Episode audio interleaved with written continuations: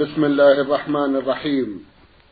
الحمد لله رب العالمين والصلاة والسلام على نبينا وسيدنا محمد وعلى آله وصحبه وسلم.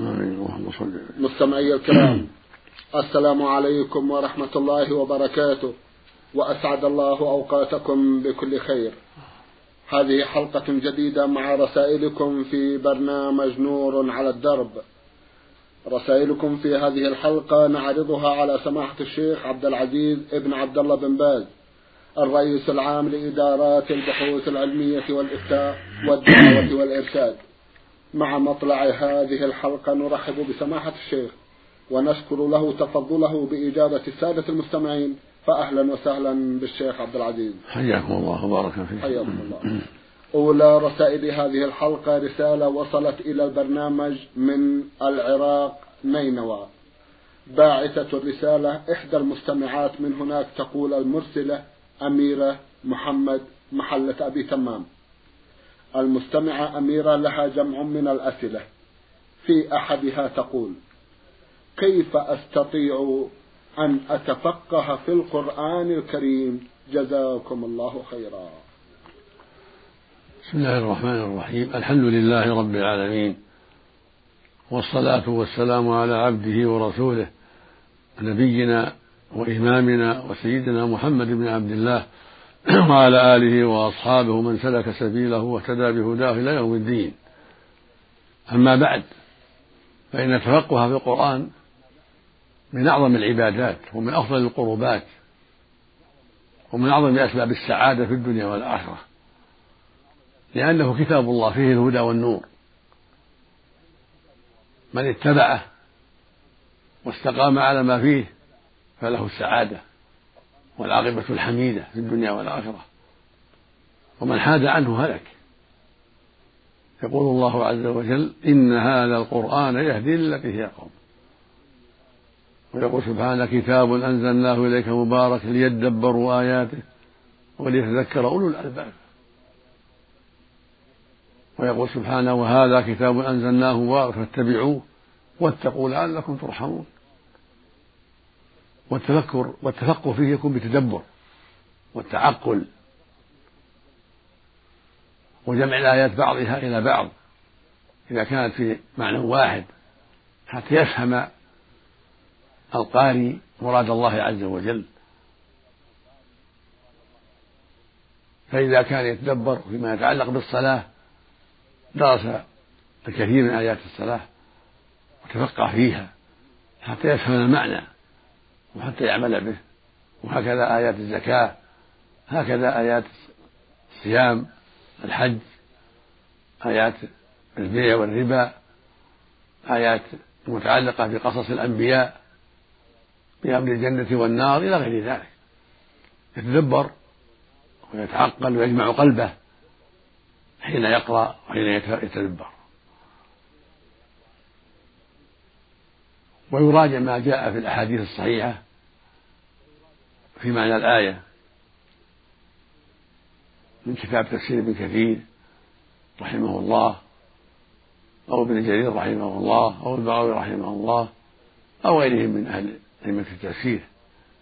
حتى يستعين بالأحاديث الصحيحة وبكلام أهل العلم على فهم القرآن العظيم والتفقه فيه. ولا يجوز أن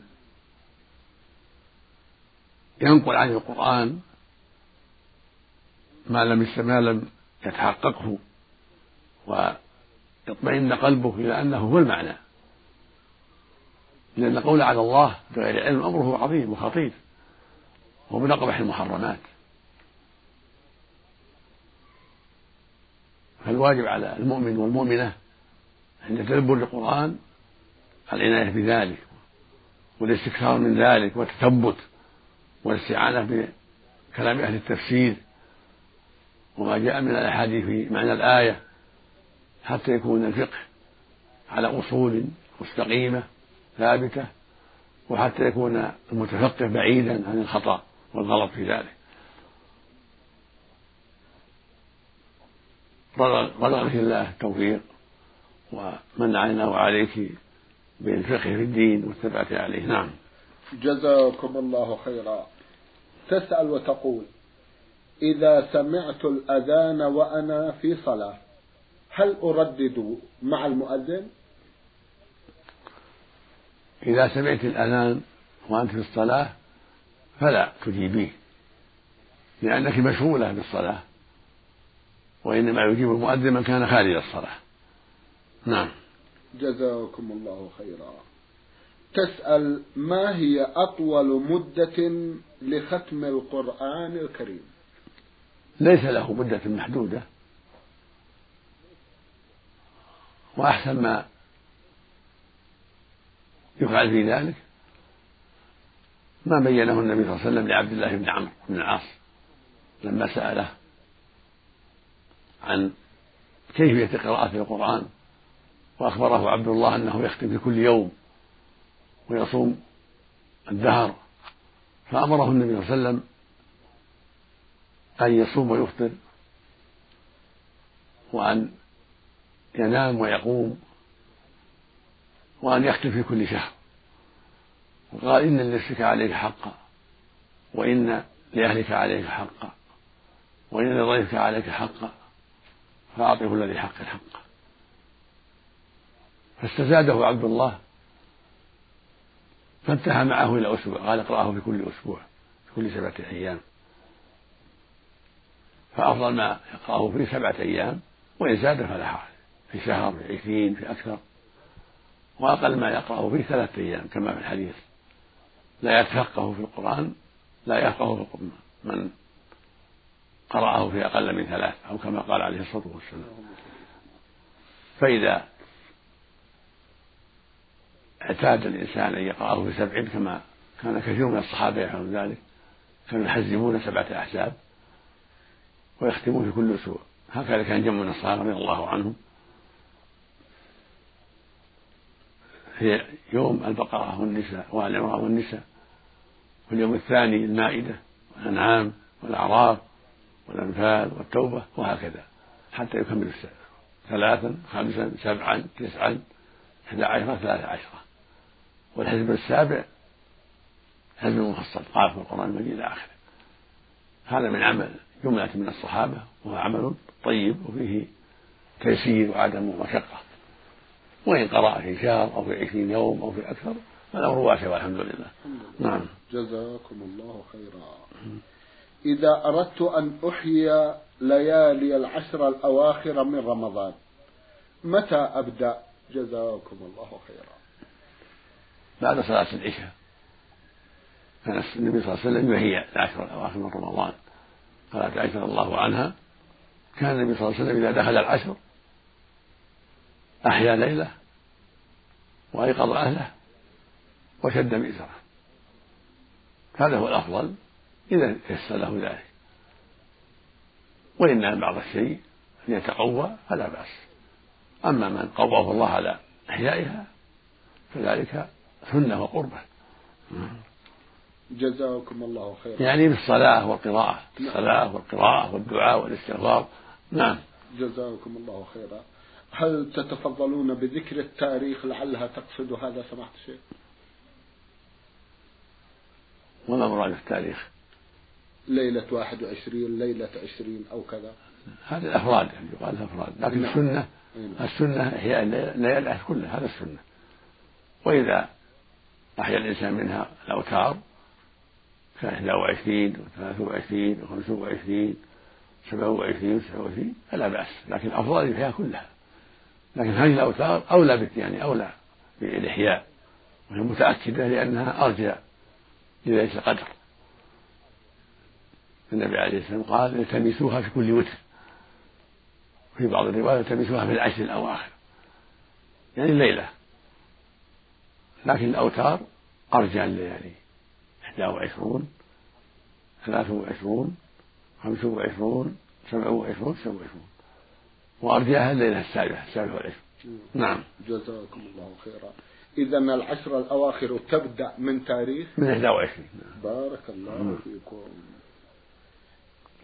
إذا أفطرت الأيام الستة من شوال ثم أردت أن أصليها أو و إذا أفطرت صيام الستة الأيام من شوال ثم أردت أن أصومها في نفس الشهر فمتى يبدأ؟ هل هناك تاريخ معين؟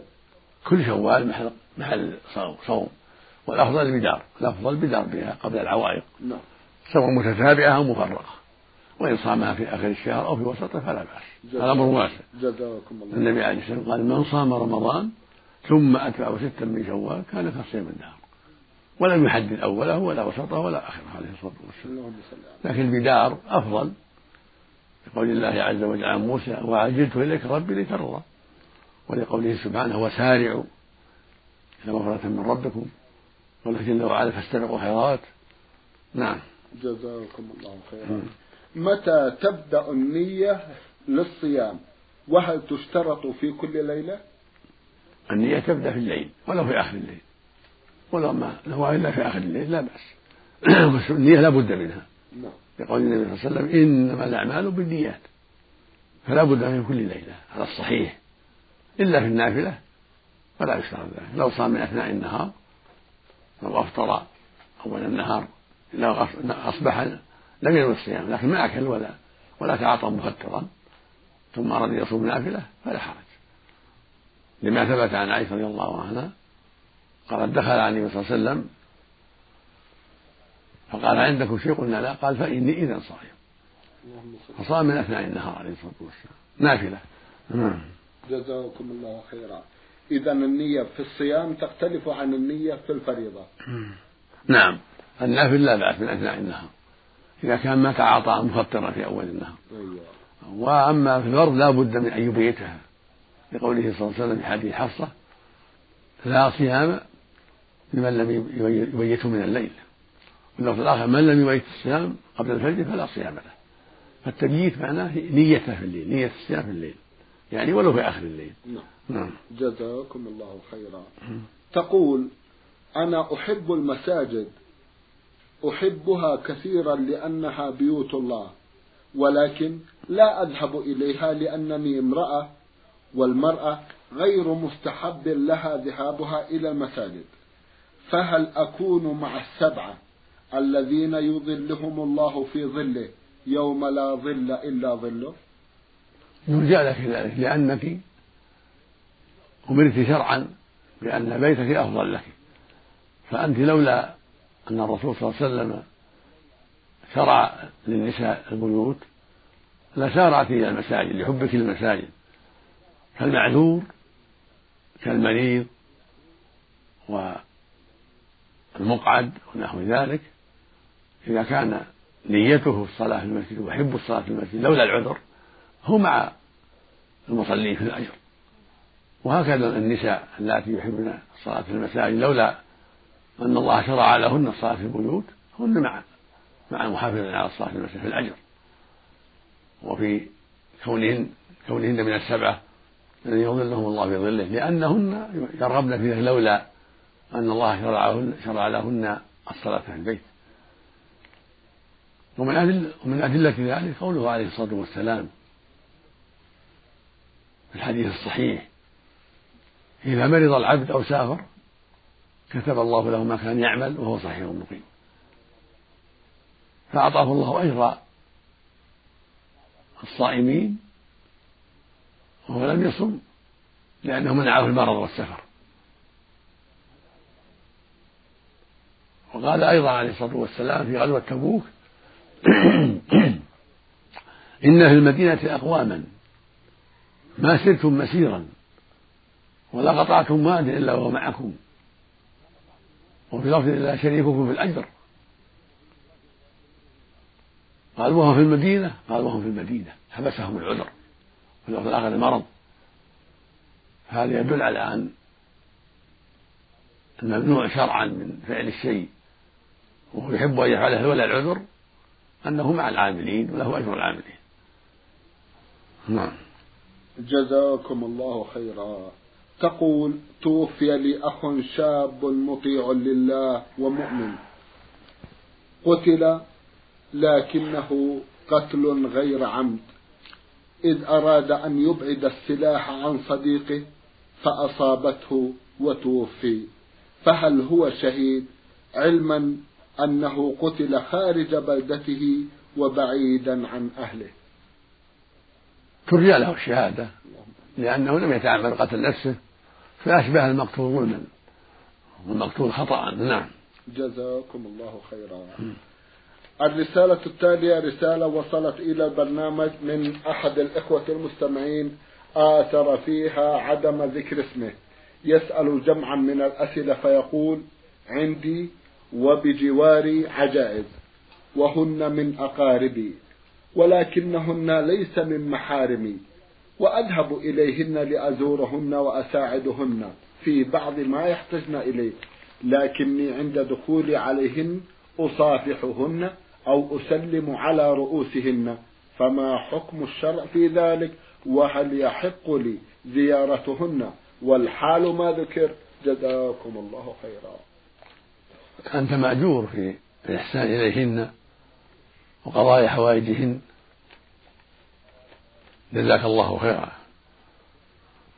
لقول الله سبحانه والجار ذي القربى والجار الجنوب فأمر بالإحسان الجار. القريب وغير القريب. ولقول النبي صلى الله عليه وسلم من كان يؤمن بالله واليوم الآخر فليكرم جاره. في اللفظ الآخر فليحسن إلى جاره. وقال عليه الصلاة والسلام ما زال جبريل يوصيني بالجار حتى ظننت أنه سيورثه. فنوصيك بالاستمرار في هذا العمل الطيب والإحسان إليهن. ولكن لا تصافحهن. ولا تقبل رؤوسهن بل يكفي السلام والكلام والمساعدة. يقول النبي صلى الله عليه وسلم إني لا أصافح النساء. وقول عائشة رضي الله عنها والله ما مست يد رسول الله يد امرأة قط. ما كان يبايعهن إلا بالكلام. ولو كان يبايع ولو كان صافي العجائز لنقل. ولأن الإنسان قد يفتن بالعجوز قد تكون جميلة وقد تكون ذات صوت رخيم قد تكون المقصود أن كل ساقطة لها لاقطة قد يقع فتنة. فالسنة والواجب ألا تصافحهن ولا تقبل رؤوسهن ولكن بالكلام الطيب والسلام والإحسان إليهن بقضاء حوائجهن والصدقة عليهن إن محتاجات وهناك أمر آخر وهو الخلوة. ليس لك الخلوة بواحدة منهن. لقول النبي صلى الله عليه وسلم لا يخلون رجل امرأة فإن الشيطان ثالثهما وهذا يعم الكبيرة والشابة لكن إذا كنت اثنتين فأكثر فلا بأس. نعم. جزاكم الله خيرا. من المستمعة ميم إبراهيم من جدة الهنداوية رسالة تذكر فيها قضية تقول لقد كان عندي طفل صغير وأصيب بمرض الحصبة ووصف بعض الناس لي دواء شعبيا فعملت ذلك الدواء وهو خليط من البلح والدخن والثوم ثم أني أسقيته للطفل وأثناء عملي ذلك خرج الماء من أنفه ثم إنه توفي في اللحظة. وأنا من تلك اللحظة أعاني كثيرا وأقول أنا السبب في موته وأنا على يقين بأن المميت هو الله ولكن لكل شيء سببا. فأنا كنت السبب في موته. فهل علي ذنب في موته أم أني بريئة من ذنبه؟ وفي حيرة من أمري حتى تفيدوني وتحلوا قضيتي. جزاكم الله خيرا. إذا كانت التي وصفت هذا الدواء امرأة معروفة بالعلاج وأنها ناجحة في علاجها مجربة فلا شيء عليك. أما إذا كانت غير معروفة بالعلاج غير معروفة بالنجاح في علاجها فعليك الكفارة. وعتق رغبة مؤمنة. فإن عجزت تصوم شهرين متتابعين ستين يوما. ونسأل الله أن يجبر مصيبتك وأن يغفر ذنبك. المقصود إن كانت المرأة التي وصفت العلاج امرأة معروفة بالطب بالعلاج ناجحة مجربة ثقة فلا شيء عليك. إذا كنت فعلت ما قالت فقط ولم تزيدي شيئا. أما إن كنت غيرت ولم تلتزمي بما قالت أو كانت غير معروفة بالعناية بالعلاج وغير معروفة بالنجاح في العلاج فأنت السبب وعليك الكفارة وتعيط رغبة مؤمنة ذكر أو أنثى فإن لم يتيسر ذلك فصيام شهرين متتابعين ستين يوما. وعليك الدية على العاقلة إن طلب الورثة الدية فالدية على العاقلة على العصبة. إن طلب الورثة الدية وإن لم يطلبوا فلا شيء عليه فلا شيء في ذلك. إنما المهم الكفارة. نعم. جزاكم الله خيرا. رسالة من إحدى الأخوات المستمعات تقول أم سارة من المدينة المنورة. أم سارة لها جمع من الأسئلة في أحدها يقول عند الوضوء دائما أنسى البسملة في بدايته. مع علمي بصحة الحديث في ذلك. فما حكم الوضوء؟ وبالتالي الصلاة فيما مضى. جزاكم الله خيرا. الوضوء صحيح والصلاة صحيحة والحمد لله. لقول الله عز وجل ربنا لا تؤاخذنا إن نسينا واخطأنا فليس عليك عليك حرج. حتى ولو تركت عمدا لأن أكثر العلماء على أنها سنة. وذهب بعض أهل العلم إلى أنها واجبة مع الذكر. أما مع النسيان تسقط والحمد لله. أو مع الجهل. فالصلاة صحيحة والحمد لله. نعم. والوضوء صحيح كذلك. نعم. جزاكم الله خيرا. نعم. تسأل وتقول ما حكم استعمال زيت الشعر؟ وهو يمنع وصول الماء أثناء الوضوء. وأنا أترك خصلة شعر جانب كل أذن دون وضع الزيت عليها حتى أمسح بالماء. فما الحكم في ذلك؟ جزاكم الله خيرا. يمسح عليه ولا حال كان نساء النبي صلى الله عليه وسلم يمسحن على ما يكون ما يكون في الرؤوس على ما يكون في الرؤوس من السوقات فلا حرج في ذلك والحمد لله. يمسح عليه الماء مع الأذنين ويكفي والحمد لله. نعم. جزاكم الله خيرا. تقول أقوم بوضع الكريم على وجهي لحدوث بعض الجفاف به فهل يلزم أن أغسل وجهي بالصابون حتى أتأكد من وصول الماء إلى البشرة؟ الكريم لا يمنع البشرة لا يمنع الماء. الكريم مثل الدهن الخفيف معروف. لا يمنع ولا يحتاج إلى غسل الصابون. فالماء يتصل بالماء بالبشرة ولا يمنعه. الكريم وأشباهه نعم. جزاكم الله خيرا.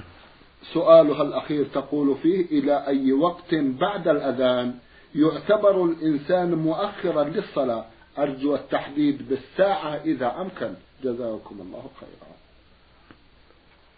عليك أن تراعي التقويمات التي تصدر من وزارة الأوقاف حتى تعلمي أول وقت وآخره في التقويم يصدر إذا كنت في مملكة راعي التقويم واعملي به حتى تعرفي أول وقت وآخره كله موضح في التقويم بالساعة.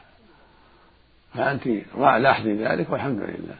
أما بالتوقيت اللي وضحه النبي صلى الله عليه وسلم فالظهر يدخل من زوال الشمس إذا زالت الشمس ويستمر إلى أن يستظل كل شيء مثل بعد فيء الزوال.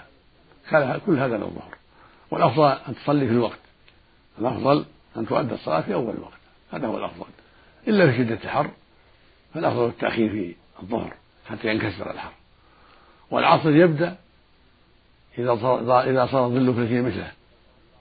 إذا صار ظل كل شيء مثله بعد في الزوال دخل وقت العصر. إلى أن تصفر الشمس. والأفضل أن تؤدى الصلاة في أول وقت والشمس مرتفعة بيضاء نقية هذا هو الأفضل. والمغرب يبدأ بغروب الشمس إذا غابت ويستمر إلى غروب الشفق وهو الحمرة التي في جهة المغرب وقال الشفق الأحمر.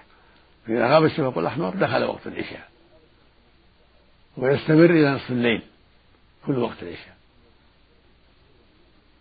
فلا يجوز التأخير إلى بعد نصف الليل والفجر يبدأ بطلوع الفجر الصادق الذي ينتشر في اليوم في في الجهة الشرقية ينتشر يقال الفجر الصادق. الذي ينبسط في الجهة الشرقية ويستمر إلى طلوع الشمس. إذا طلعت الشمس خرج وقت الفجر. هذا التوقيت الشرعي. وبالساعات ينكر في التقويم. نعم. جزاكم الله خيرا. رسالة وصلت إلى البرنامج من السودان وباعثها مستمع من هناك يقول كامل هارون ريفي. يسأل جمعا من الأسئلة في أحدها يقول أرجو تفصيل هذه المسائل الهامة في نظري. جزاكم الله خيرا. كيف يفعل المسبوق بركعة أو ركعتين في العشاء أو المغرب؟ هل يقرأ سرا أم كيف يعمل؟ جزاكم الله خيرا. إذا سبق بركعة إذا سلم الإمام يقوم ويأتي بالركعة التي سبق فيها ويقرأ فيها الفاتحة فقط. هذا هو الأفضل. لأن ما يقضيه هو آخر صلاته وما أدركه مع الإمام هو أول صلاته. هذا هو الصحيح.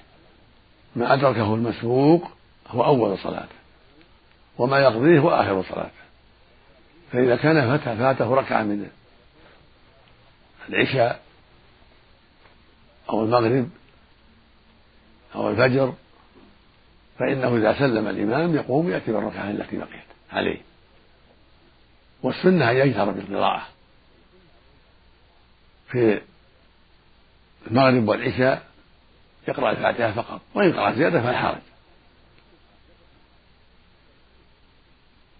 سرا. أما في الفجر فهي فيها جهرية. يقرأ جهرا في الركعة التي يقضيها. الفاتحة والزيادة معها كما يقرأها لو كان مع كما كان الإمام يقرأها. لكنه في حال قضاء ليس مع الإمام فيقضيها ويقرأ مع الفاتحة ما تيسر. جهرا. جهرا لا يؤذي من حوله.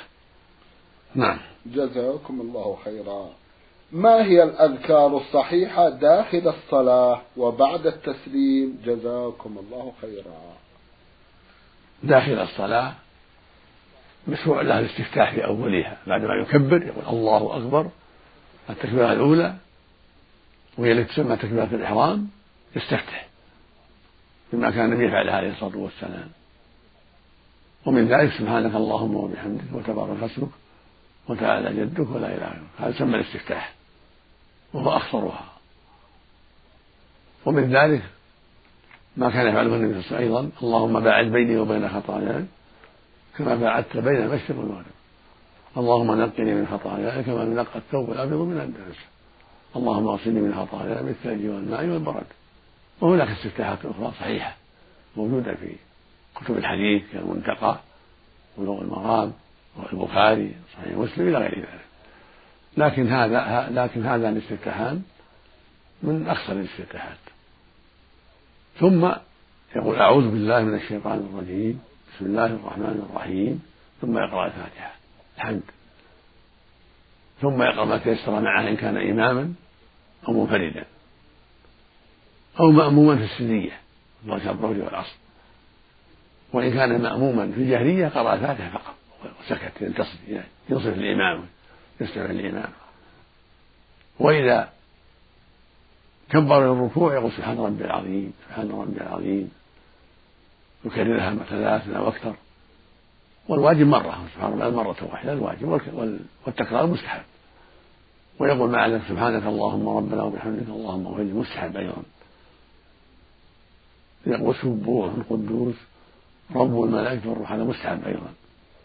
في الركوع والسجود وإذا رفع كان إماما أو منفردا يقول سمع الله لمن حمده. وإن كان مأموما يقول ربنا ولك الحمد. أو اللهم ربنا لك الحمد. حمدا كثيرا طيبا مباركا فيه. من السماوات ومن الأرض ومن ما بينهما ومن ما شئت من شيء بعده. ويزاد أهل الثناء والمجد. أحق ما قال العبد. وكلنا لك عبد. اللهم لا مانع لما أعطيت. ولا معطي لما منعت ولا ينفع ذا الجد منك الجد كان أفضل كان ثابت عن النبي صلى الله عليه وسلم. وإذا اقتصر على ما تقدم ومن ما أشرك من شيء بعد كفى. والواجب ربنا ولك الحمد أو اللهم ربنا لك الحمد. والبقية سنة ومستحب جزاكم الله خيرا. وهكذا في السجود. يكبر بعدما يكبر في السجود يقول سبحان ربي الأعلى سبحان ربي الأعلى في الركوع سبحان ربي العظيم. في السجود سبحان ربي الأعلى سبحان ربي الأعلى ويقول مع هذا سبحانك اللهم ربنا وبحمدك اللهم اغفر لي. سبوح قدوس ربنا أكبر ويدعو في السجود. ما تيسر يدعو. مشروع في السجود الدعاء. وإنها اللهم اغفر لي ذنبي كله دقه وجله وأوله وآخره وعنته وسره. يقول النبي صلى الله عليه وسلم أقرب ما يكون عبد من ربه وهو ساجد فأكثر الدعاء. ويقول صلى الله عليه وسلم أما الركوع فعظموا فيه الرب. وأما السجود فاجتهدوا في الدعاء. فقبل أن يستجاب لكم في حري يستجاب لكم. ويدعو ما يسر الله له من خير الدنيا والآخرة في السجود في الفرض والنفل. للحديث للحديثين المذكورين نعم. جزاكم الله خيرا. سماحة الشيخ في ختام هذا اللقاء أتوجه لكم بالشكر الجزيل بعد شكر الله سبحانه وتعالى. على تفضلكم بإجابة السادة المستمعين وآمل أن يتجدد اللقاء وأنتم على خير. نرجو ذلك مستمعي الكرام كان لقاؤنا في هذه الحلقة مع سماحة الشيخ عبد العزيز ابن عبد الله بن باز الرئيس العام لإدارات البحوث العلمية والإفتاء والدعوة والإرشاد. شكرا لسماحته. وأنتم يا مستمعي الكرام شكرا لحسن متابعتكم وإلى الملتقى. وسلام الله عليكم ورحمته وبركاته.